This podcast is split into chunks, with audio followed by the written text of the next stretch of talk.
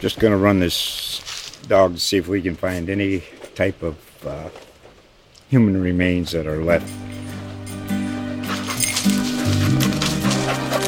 Listen to Where Secrets Go to Die The Disappearance of Derek Hennigan. From the Detroit Free Press, a new podcast set in the woods of Michigan's Upper Peninsula. Available on Apple, Spotify, Freep.com, or wherever you get your podcasts.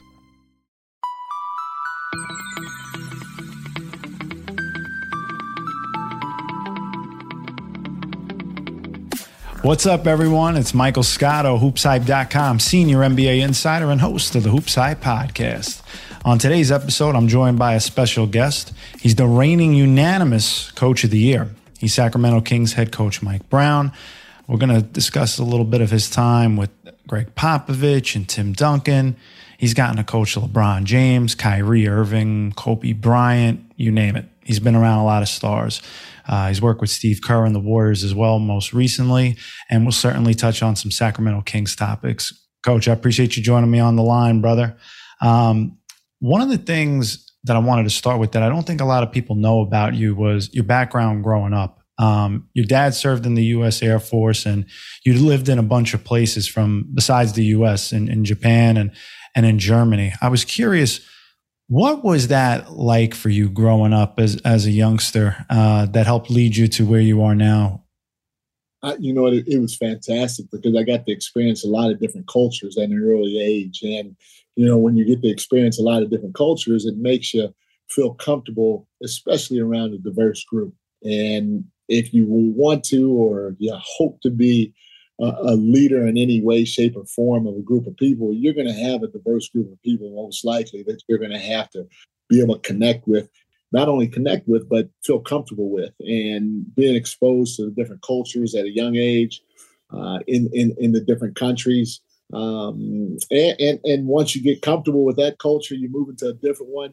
Uh, it really helped me grow in that area. And I feel that, you know, there's no situation, there's no group of people that I don't feel like I can go and, meet with and somehow, some way connect with uh, short term or long term. So I think it's helped me quite a bit. And I'm sure your dad's uh, background in the Air Force had to help you when you went to go join forces with Gregg Popovich. Um, he's a little. I mean, when you when you think about your time with with Pop, um, for you, what were either the lessons you took from that or the best behind the scenes story from from working with Gregg Popovich?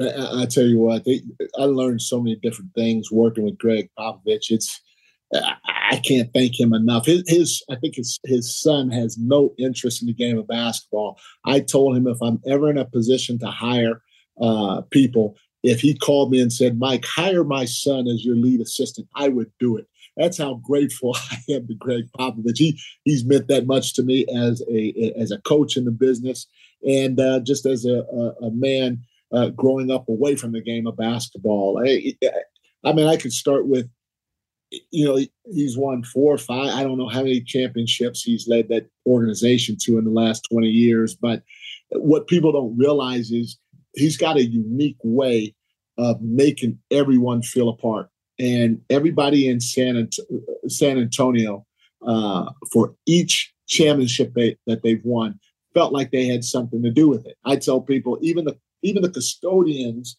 walking around, you know, back in the day, the Alamodome, when we won it, they felt like they were a part of it. And they were. Everybody has a part in it. And that's how he's drawn that city so close together. It's their ability to have them rally around that Spurs organization and that in itself is is a unique skill set. So if you can imagine that everybody in the city felt like they, they were part of that championship, imagine now players one through 15. You didn't have any disconnect at any time because everybody felt like that they were a part of whatever was going on. And to have that connectivity is a special thing in the NBA because teams are just too good. You got to have something special to get over the hump. And a lot of times that special something is the connectivity of the group. I'll certainly work with the big three, and you know, even when they had David Robinson too.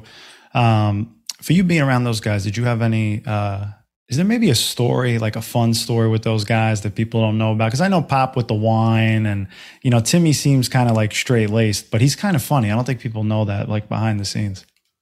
No, he, he is. I mean, he's a funny guy. well, I, will tell you one about Tim. He, he's he's a great guy. He is a funny guy, but he, he's deceptive now. And if you're not careful, he'll pull one over on you quick. I, I remember when I, I was assistant coach, and the, Tim loved paintball at the time uh, back in the early 2000s. And you know, obviously, as as an NBA player, especially a great NBA player, you make a lot of a lot of money, and so you you know you get the top of the line crap. You, you know, you get the top of the line gun and paintball, and you get the gear and whatever else you need. So I I don't know how this came about, but uh, uh, it, it, the players led by Tim decided that they wanted that the, the coaches to go play paintball with them in the off season. So I'm like, yeah. So we got all the coaches, everybody except Pop, I think, went. And so we get there, and it's and it ends up being players versus coaches. Now, because Tim liked it as the best player, uh, other players played it too. They enjoyed it, and, and you know they bought different guns and all that. So so they're like, okay, players versus coaches. And at first, I thought it was a good idea, and then eh, I, I didn't think it was so. Eh, I didn't think it was too good of an idea because before we got started, all the coaches were lined up to rent a gun. All the players were just waiting for us to go get our guns. They already had their gear. And when I got my gun, it looked a little beat up, looked a little old. And then I started shooting it, and it'd go about 10 yards, and the bullet started curving to the right. And I was like, I don't know if this is good. and lo and behold, it wasn't. They picked us up. I mean, Tim was picking us apart from 200 meters out. Pow, pow, pow, pow. The was going straight. He had the state of the art gun, the whole nine yards. Our, our, our goggles we had, we had regular goggles. And imagine summertime, San Antonio, middle of the day in the desert playing paintball. Foggy, smelly, paint on. They had the goggles with his little fans in it. The whole, uh, they killed us. They, killed it. so they took advantage of, of us as a coaching staff, and I don't think we won a single game. That's one of many that I could talk about with this group. That's that's amazing. I, I don't even know if you could top that. Um, and I mean, then later down the line in your career, you also got to coach two of the most talented players I've certainly seen in LeBron James and Kyrie. I'll ask you a two-parter one. First one's maybe a little tougher than the second one. You know, there's a huge debate LeBron or Jordan for the GOAT. Do you have a stance on that? And two, Kyrie not being in top 75 all time on that list?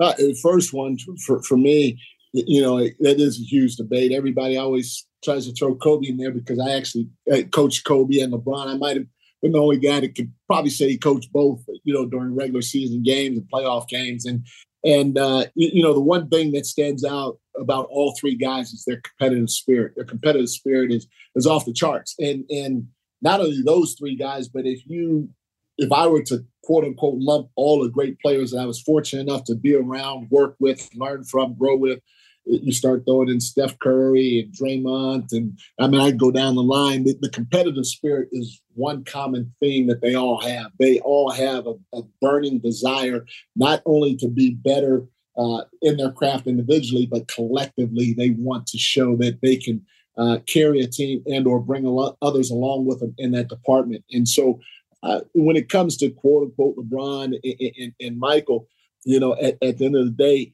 it depends on what you want. I, I, I don't know if there's a better playmaker, passer, however you want to call it, than LeBron. Uh, it, it, he's unbelievable, and you know he can help connect any team because his unselfish nature when it comes to the game of basketball. He plays basketball the right way. I, I, you, that that's the. There were a couple of things that drove me crazy as a young coach when I when I coached him, and and and I hate to lump you in this, but you guys as media used to talk about all the time. You know, you wanted him to take the quote unquote last shot. Not I, I I'm so glad he is the way he is because it helped us win a lot of ball games. He he brought everybody together. I'll never forget. We made the playoffs. He hits Damon Jones in that left corner. Damon Jones hits that jumper to beat the Wizards in, in a tough fought series. And again, that set the tone for who we were the next four or five years together because of his unselfishness. So uh, I would take that any day of the week. On the flip side, you got a killer and MJ or Kobe, however you want to call it. Those guys are assassins, and you know maybe for a more veteran team, a, a, team that's right there and ready to take that next step, you may need that at that time, and so those guys would be good in that situation. Um, all talented, talented, talented individuals, but I think they would both agree that at the end of the day, uh, uh, if if you can have more championships than the other, that's a part of the the, the factor too. And um, that's not to say that that this player is, is less of a player than the other guy. I think winning at the end of the day has a lot to do with it, and that's why there are guys that are great players uh, like Charles Barkley or whoever else, John Stockton, that aren't necessarily mentioned in the greatest when you're talking about the, the, the true greatest of all time is because uh, you, you know you expect or you'd hope that they'd have some hardware to go along with what they achieved individually on the floor. And I mean, outside of that, then you mentioned about Kobe. Um, you know, you had a chance to be there with. You talk about stars. You had Kobe, you had Pau, you had Steve Nash, you had Dwight Howard, um, and for a little bit there. But in in terms of Kobe in particularly, um, what is maybe the best moment that you had with him behind the scenes? Because we, we, all know his accolades on the court. Something off the court that maybe stood out to you about him during your time together. just how how intense he is, and and and and the drive that he has to be great, eh, eh, while trying to push his teammates to be great. You know, it, it's it was nonstop, and you know, a lot of times when you see a guy like that uh, that's as tough as he is, not just physically but mentally too, you think you think it's not real at times, you know, or there's some some quote unquote fakeness behind it. But I'm telling you, with Kobe, there is nothing fake about his mental and physical toughness. He's about as mentally strong as anybody that I've been around uh, that, that I, I can say I've had the fortune, whatever the opportunity, blessed opportunity, the luck to be around that guy to see him operate, uh, and to see how he pushes guys to uh, to to push themselves to be the best uh, they could possibly be. So I, I would say, watching that, um, his his path to or his work ethic to being individually in his mind the greatest, while pushing his teammates to be the greatest was something that I marveled at on a daily basis, especially when it came time uh, to competition. Uh, more so, more than competition, but competition with adversity. It's I don't know if there's anybody better. It was almost maniacal in that sense, but you know the other guys too. You, have been around winners. Kobe was one of them. Um, we talked about the Spurs time, but even with Golden State as well. Um, Steve Kerr, champion as a player and a coach. You got to coach, you know, a dynasty team there as well with him. What were for you lessons that you learned coaching alongside Steve Kerr and that Warriors success that you took with you to Sacramento and, you know, helped you win the unanimous coach of the year award last year? Well, I, I would say this as as a young coach getting first opportunity at 35 years old, never played in the NBA, being a you know an assistant for I think six years, seven years uh, in Cleveland. Um, was I ready for the job? I think so. Uh, it, you know, maybe, maybe not. Uh, but I tried the best I could, and and I felt my, um, you know, my my uh, attention to detail and my organization uh, helped in a lot of ways.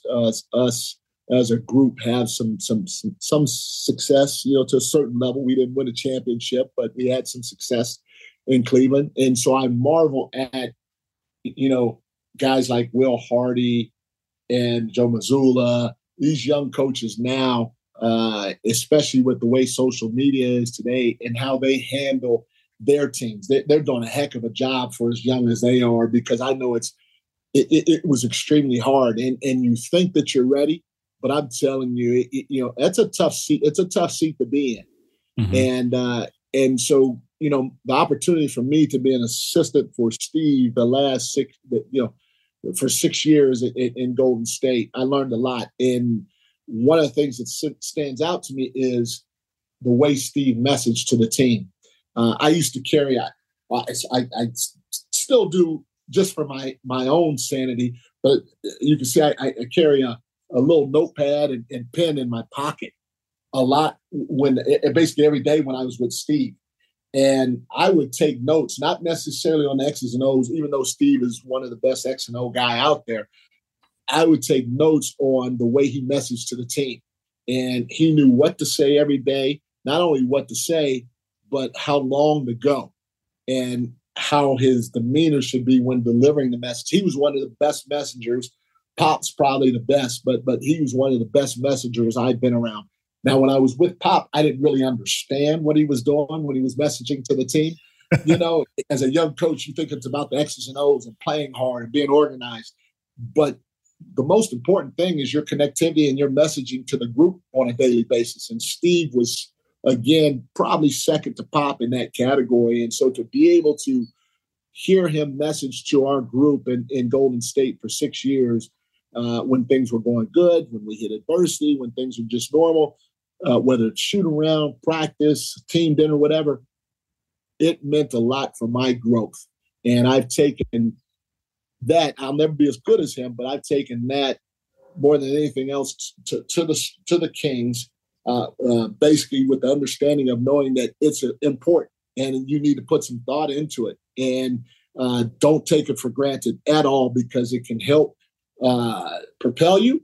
And if you don't do it right or you take it for granted, it can definitely splinter you as a group.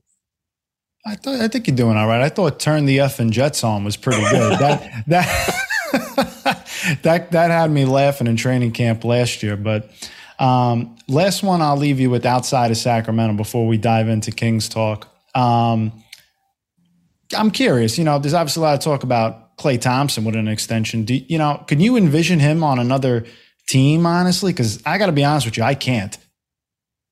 No, I can't neither. I mean, you know, when, when, when you say Golden State Warriors, immediately what comes to mind uh, are, you know, the three guys that are there still.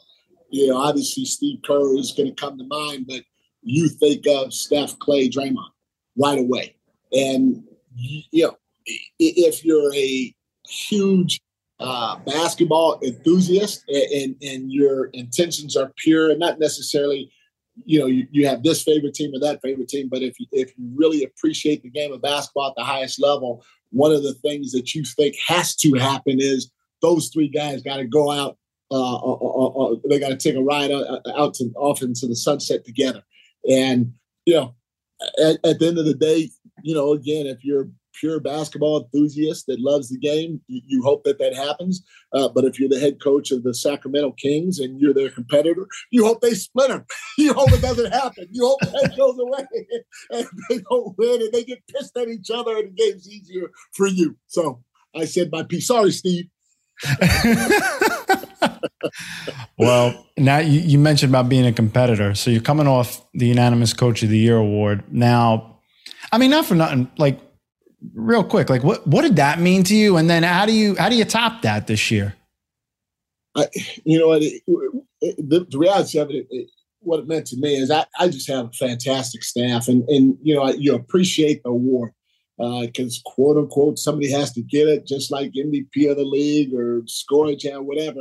But at the end of the day, I, I I recognize greatness, and when I say that, I truly mean that our players stepped up not only did our players step up, but everybody in the organization did too.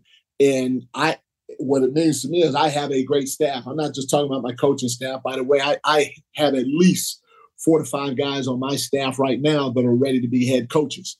It, no, I, I, and I've been I've been saying that. I, I tried to tell people about Jordi Fernandez. You know, I there are others on my staff that are ready to be co- head coaches right now. So I recognize how blessed, how fortunate, how lucky I am to have not just a great coaching staff, a great medical staff, a great uh, uh, performance staff, or strength conditioning staff. I love the guys in the front office, uh, ticket sales, community relations, Matina. I, I, mean, I could go on and on. And so to see uh, the the the, verti- the vertical and horizontal uh, level of trust that we have within all the units of the organization, in my opinion, showed itself in the best possible way with me uh, being quote unquote named uh, unanimous unanimous coach of the year because I know I didn't do it by myself. It was everybody that earned that award.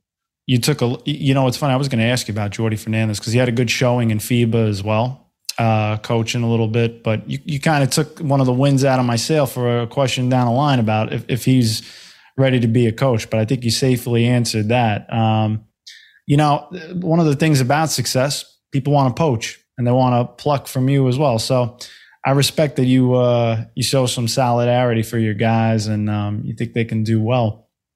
Speaking of like plucking, you guys made some moves in the offseason to try to make the team better. And, and, you made a host of them, but you know, you re-sign Harrison Barnes, you, you have a reunion with JaVale McGee.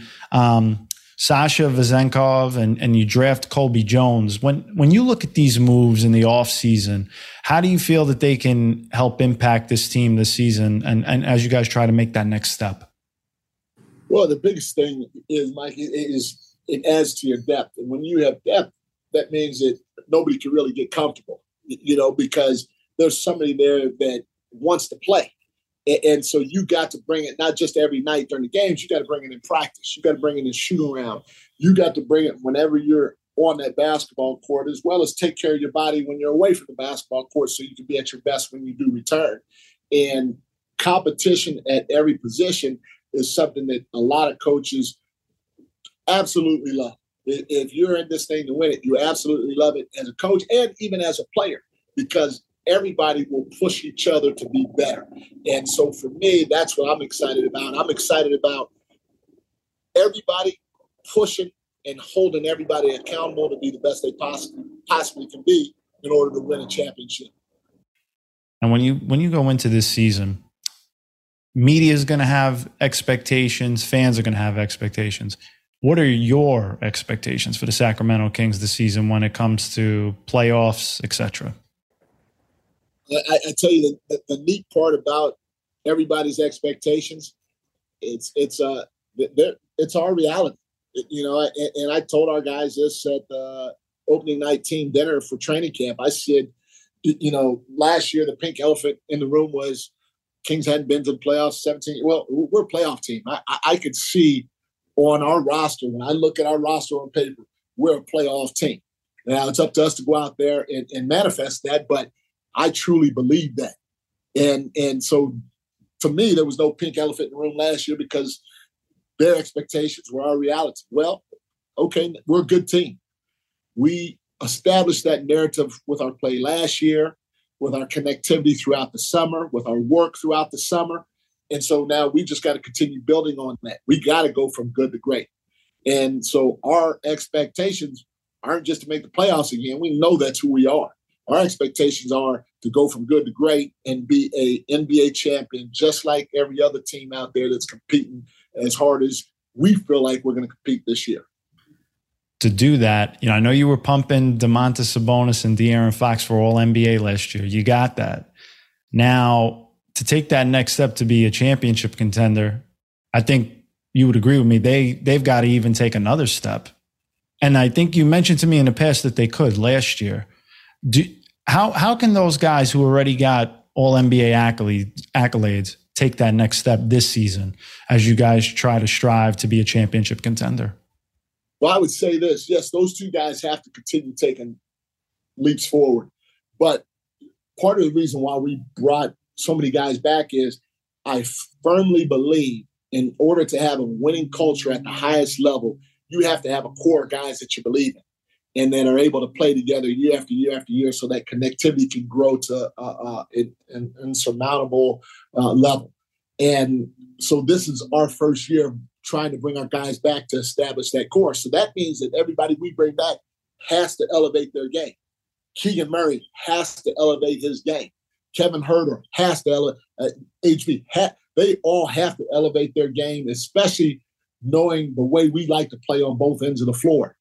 And you know, so it's a given that if those guys do, your two best players have to as well. And they have room to grow. They have room to grow on both ends of the floor. And we're starting to see it early in the preseason. Now we just got to see it in the regular season and throughout the playoffs. You touched on Keegan. Uh, I know you're a HoopsHype reader, so I'm sure you saw that he was uh, eighth in the breakout poll for top breakout candidate this year from executives around the league. Um, small plug for those who haven't seen it. Check it out on hoopshype.com. But Love Love how does how does how does Keegan make a jump in his sophomore season in the NBA for you guys? Because we know he can shoot. What's exactly that's exactly it right there. If you think about it, last year the way we played with our pace and our our body and ball movement, he got a lot of his shots off the catch and shoot. And so now, you know, we expect Keegan to bring the ball if he gets a rebound, initiate the offense, you know, be a little selfish and go get a shot, which you saw uh, a couple of times throughout the preseason and over summer league when when he played with with with uh, in the Kings summer league here in Sacramento. You know, not uh, not only that, offensive rebound. Uh, not only that, he's worked hard on his body defensively. Don't get bullied.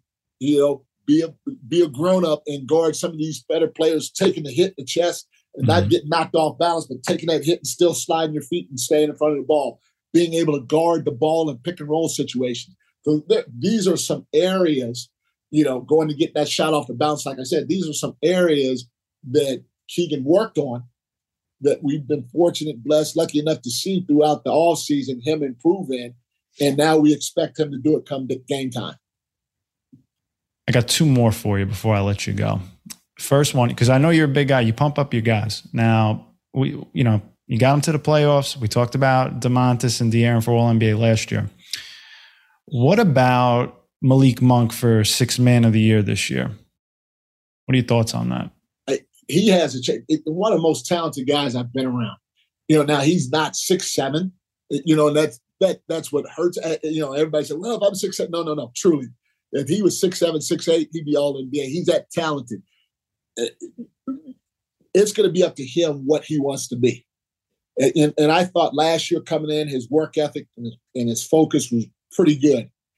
Just like everybody can improve to help us uh, become a better team, eh, excuse me, improve internally to help us become a better team, Malik can too. His talent level is there. Now he's got to be locked in 24 7, you know, 365 days a year when it comes to hoops.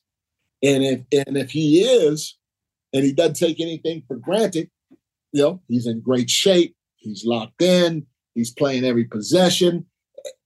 The sky's the limit for him because he can shoot the three. He's got a medium game. He's one of the best I've seen in the pick and roll. We brought JaVale McGee here because now you got a vertical threat that he can throw that lob to or and or finish at the rim. It, it's all here for him. Defensively, he he's got to lock in and not fall asleep on the weak side on the weak side of the floor. He does those things, and he has a chance not only to be very good individually. But if we're good collectively as a group, every guy, eh, like like everybody says, we all get a chance to eat and eat at a high level. You know, it saves some room. We got Thanksgiving coming up, but the last one I'm going to leave you with, Coach, is um, you know you you made that first leap and you got to the playoffs last year, the pink elephant, as you talked about. But but this isn't just like you're not here to be vanilla ice. You're not here to be a one hit wonder. No offense. So when you look at the future of the Sacramento Kings, you got most of your core guys locked up now.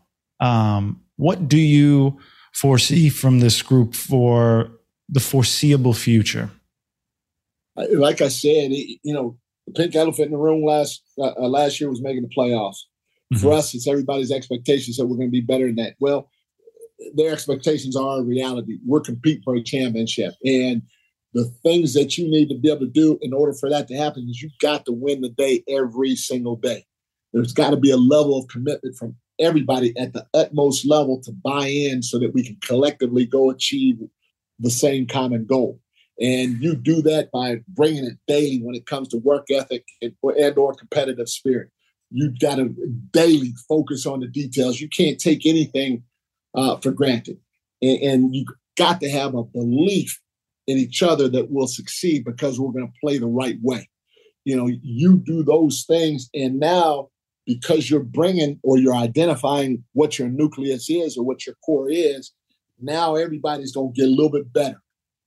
Every single day we're together, and even when we're not together, uh, we're going to get a little bit better, and that's going to help us attain our goal. That's what's going to make this organization be known as a winning organization with a winning culture that can sustain it for a long time. Well, Mike, I wish you the best of luck as you begin that endeavor again this season coming up now. Uh, and t- for taking some time with me here on the HoopsHype podcast, brother. Hey, Mike, anytime. The only, th- the only thing I, I, I, feel bad about is is I'm not helping you with your with, with your game. I, I know you got a beautiful lady. I'm gonna embarrass you right now. You got a beautiful lady. And I'm taking time away from her. I, I don't know how you scored her you know, maybe the HoopsHype thing helped lock her in. I don't know. but one of these days I'm going to find out. But uh, we're going to end this thing so you can go back and spend time with her and tell her I apologize for taking an, a half hour, whatever it is, out of your day to where you're not working on your relationship with her. You know what? I, I appreciate the kind words. I'm sure my girl my Maciel does as well. I would say real quick. I mean, you. I, Fans don't notice, but I definitely tried to get myself a two way or an exhibit 10. I sent you a video of me shooting some jumpers over the summer and I, I was splashing them. I got, a, I got a little clip from Barclay Center I might drop um, before the season starts, but I appreciate that, brother. Wish you and your family all the best as well as we get ready, my man. Hey, anytime, Mike. You take care, buddy. And I want to thank everybody else for tuning in. If you want to hear more episodes of the HoopsHype podcast with guest appearances from NBA players, coaches such as Mike Brown, executives, and media members, you can like and subscribe to it on Spotify, Apple Podcasts, and anywhere else you listen to podcasts. You can keep up with my tweets on Twitter at Mike A. Scotto. Coach Brown isn't on social media. I don't think he has a burner account. Uh, he's better not he's too he's too busy living in the real world drawing up plays. So until next time, I'm your host Michael Scotto, wishing you and yours all the best. Just gonna run this dog to see if we can find any type of uh, human remains that are left. Listen to Where Secrets Go to Die The Disappearance of Derek Hennigan from the Detroit Free Press, a new podcast set in the woods of Michigan's Upper Peninsula. Available on Apple, Spotify, Freep.com, or wherever you get your podcasts.